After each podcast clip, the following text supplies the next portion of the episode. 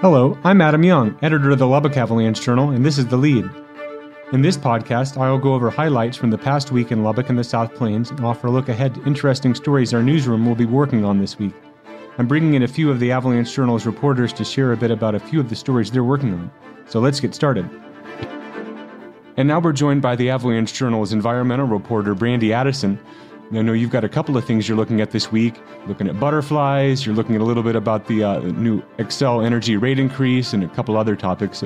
Uh, I guess what stands out to you? Yeah, so I guess I'm going to take it one by one because I feel like all of these are a little bit important. Um, so first up, I it's going to be in coming weeks. I'm going to talk about the monarch butterfly migration as they go back to Mexico because I know um, recently they were listed on the endangered list. Um, so it's good to see them flying around out here. Um, so I'm just going to do that on uh, where we can see monarch butterfly populations, but also what's really been hurting them over the last three decades because I know that it's been about a I would say I, th- I believe it's 80% to 90% decrease in population since the 1990s. So we're just going to dive into that a little bit. Um, I'll also have a pretty big story on this uh, tough farming year, as we know, for cotton farmers, especially dryland. Just kind of talking to a couple farmers on how their year's been, but also quoting someone from the AgriLife office, just saying that this is a catastrophic loss this year um, they said that they think that production is down about 75%. Previously, that number was about half, but now it's down to 75%. So we'll just look at those numbers a little bit more in depth. And a lot of that's just fueled by the ongoing drought. Yeah, yeah, absolutely. Um, and one farmer I talked to, he said, you know, this year wasn't really worse for him because he's a dryland farmer. And he actually told me on average, like he's been out in Floydada farming for 30 years. He said on average, he might get one good crop out of every seven years as a dryland cotton farmer. So, um, for the most part, yeah, we're talking about drought and heat, uh, extensive extensive periods of heat waves. Um, I also am working on, like you said, the Xcel story um, that kind of overviews their one year base rate charge. This one effective October 1st. They approved this last year in 2021, but because they had to go through different uh, processes, it's not starting until October 1st. And the spokesman for Xcel told me that the average Xcel bill is about $150. So, with this one year uh, surcharge, it would increase to about $170. So, that's a 9 to 10% increase.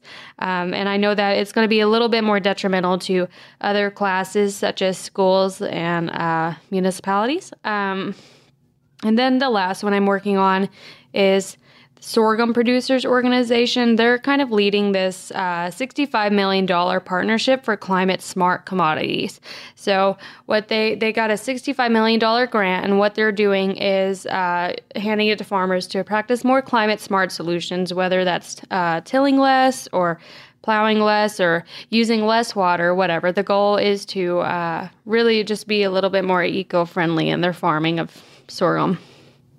Sounds good. Thanks, Brandi. And the uh, butterfly story has me thinking I need to take a trip over to the uh, Arboretum and see if they have any butterflies out there. Yeah, yeah. And I, I, have seen uh, Vikram Baliga, uh, the greenhouse horticulture manager at Texas Tech. He said that he's seen a lot of monarchs out there at, on campus and that they're actually starting to breed out there and, you know, uh, make more butterflies out there. So that's a good sign. Sounds good. Thanks again, Brandi. Yep. And now we're joined by the Avalanche Journal's courts reporter Gabriel Monte. Um, I know later this week you're looking at tentatively a, uh, I guess, a court hearing that has the impact or potential to impact, uh, I guess, uh, electronic voting um, in, in, Lubbock County and perhaps the rest of the state, or at least that's what's being looked at.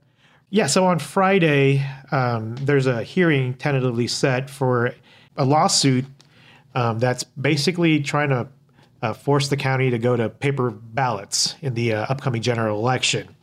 Um, the, the, hearing is about whether or not a Lubbock court can even decide on this issue. But basically, we have five, uh, at least five uh, Lubbock residents who'd filed a lawsuit, um, which was a similar lawsuit uh, filed in other uh, Texas counties and in Georgia and Arizona that um, basically alleged specific flaws in those states' election systems, including the Dominion system. Um, the, it's important to note that the, these systems are not used in Lubbock County or any other county in Texas, and so the county um, attorneys are basically saying there's this lawsuit has no applicability here in Lubbock. Uh, basically, the suit seeks to prohibit the use of electronic voting systems and to require the use of hand marked and hand counted paper ballots. So, um, so like I said on Friday, we're looking at um, a potential hearing on basically just the jurisdiction um, of the Lubbock court, and we'll see what the judge rules on that case. And obviously, this comes in light of uh, county officials and officials across the state um, having uh, to implement new, uh, I guess, paper backup for uh, this upcoming election in November featuring the governor's race. Thanks for keeping an eye on that, Gabe. Sure thing. There's a lot going on around our community, and we love your story ideas and tips. Please feel free to reach out to me at ayoung at give me a call, or hit me up on social media. Here's hoping the week ahead brings great news and developments to Lubbock and our area. The lead is produced with the help of the Avalanche Journal's trends and breaking news reporter Mateo Rusilis and photo editor Annie Rice. Thank you for listening, and I look forward to checking back in with you next week.